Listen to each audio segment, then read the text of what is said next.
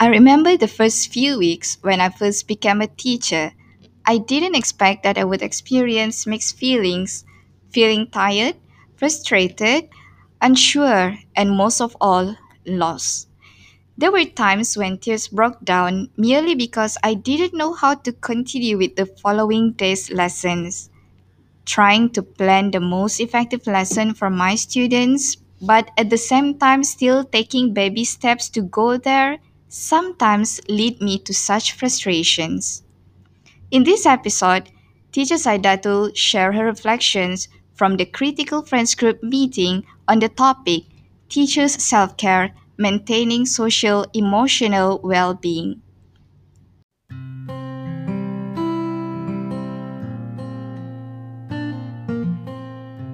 Hello, welcome to Amandu PLC 2 podcast for teachers. Every week, we bring you bite sized information and reflection on all things related to teaching.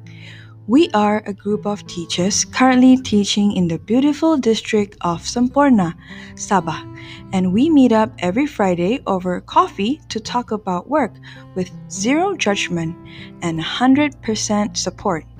So, if you are nearby, join us. If you are not, have a listen to our reflections after each PLC meetup and let us know your thoughts.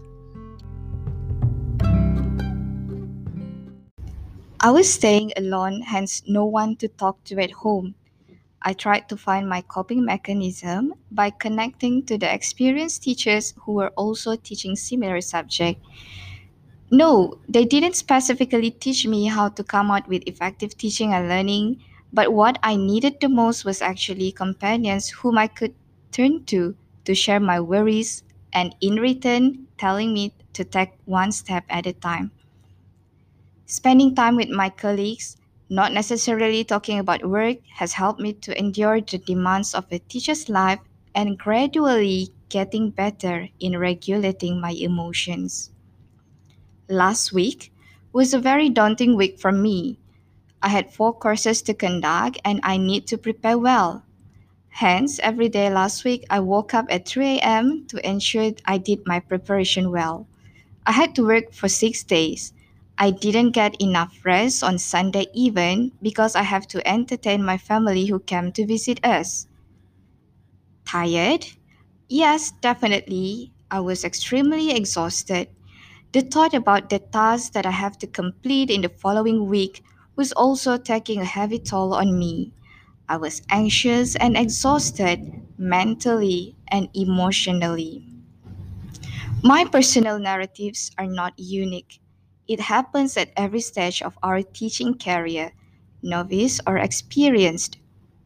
What is most important is to have your coping mechanism and prioritizing self care. What are my tips to manage my anxiousness or when I am emotionally and mentally tired? Here's the tip.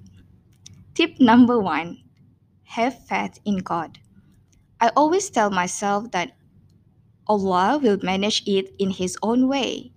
The belief that all my worries will be taken care of by Him gives me comfort, knowing that at the end of the day, I can manage.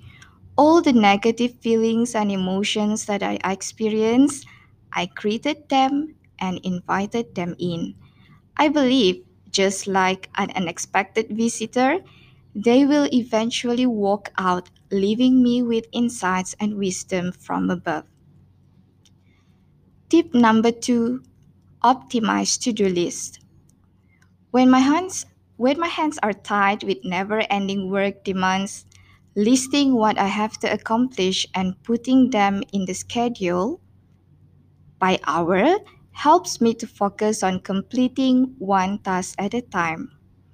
Before going to sleep or early in the morning, I will make my daily to do list, and it really helps to relax my brain and lower my anxiousness as I don't have to remember all the key tasks I need to do the next day.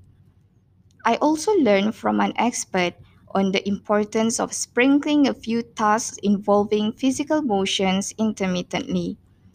Planning for this is equally important as working time.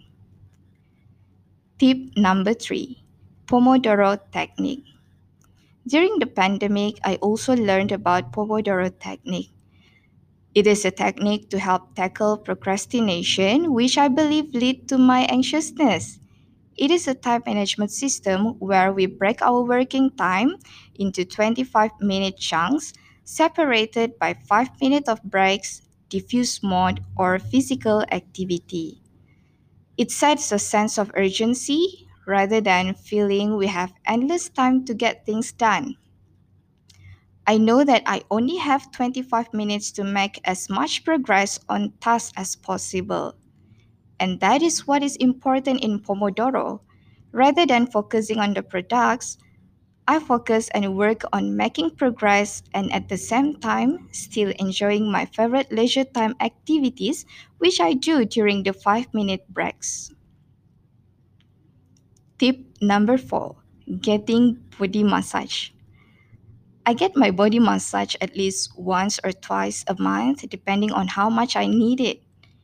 It has been my routine as early as when I was 19 years old.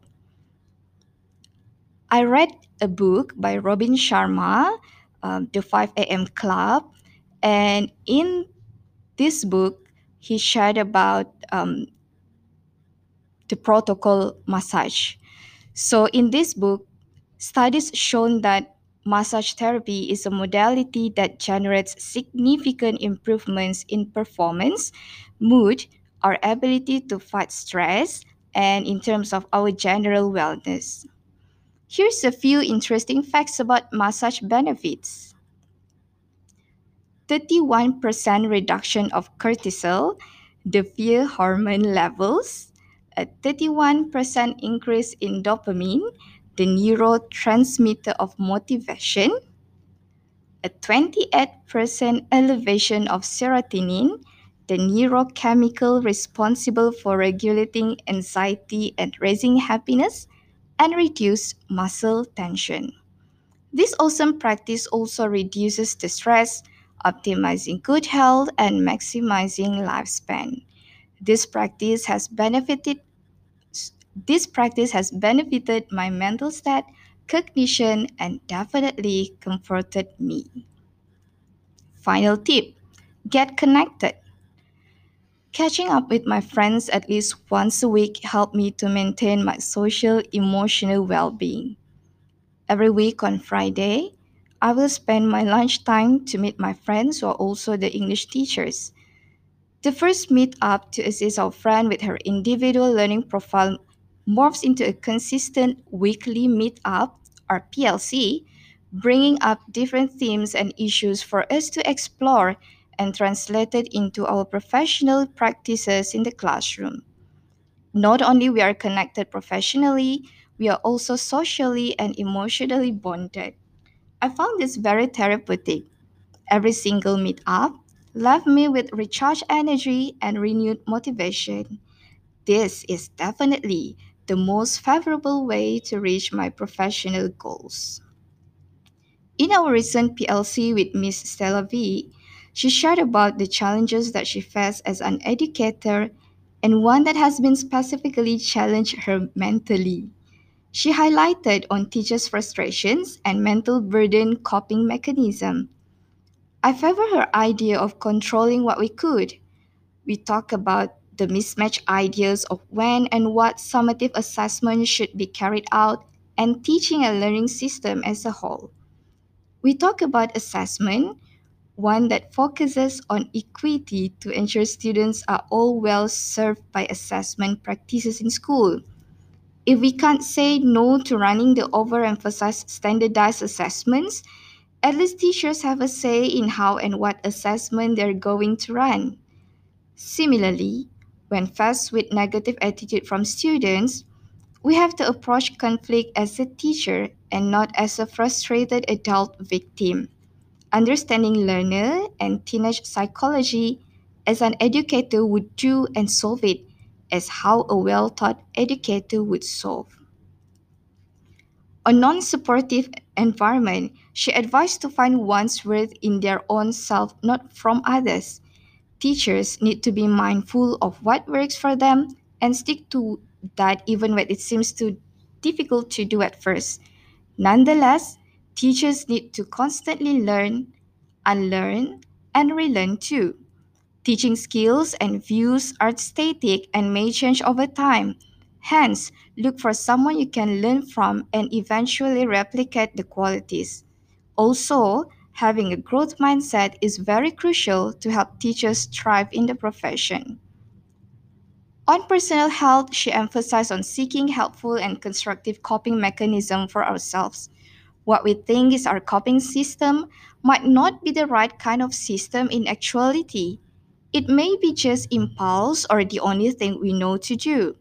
Therefore, we need to explore more ways that can be helpful to ourselves and, most importantly, start working on them. Seek professional help and get routines that improve our mental and emotional state and not merely survive it. I would say what she has shared pretty much concludes every single thing we need to consider to ensure our social emotional well being is taken care of. It is wise to keep in mind that negative emotions like boredom, self criticism, loneliness, and fear of rejection may knock our door from time to time. We're not alone in this journey. Reach out and don't forget to start your self care routines. Thank you.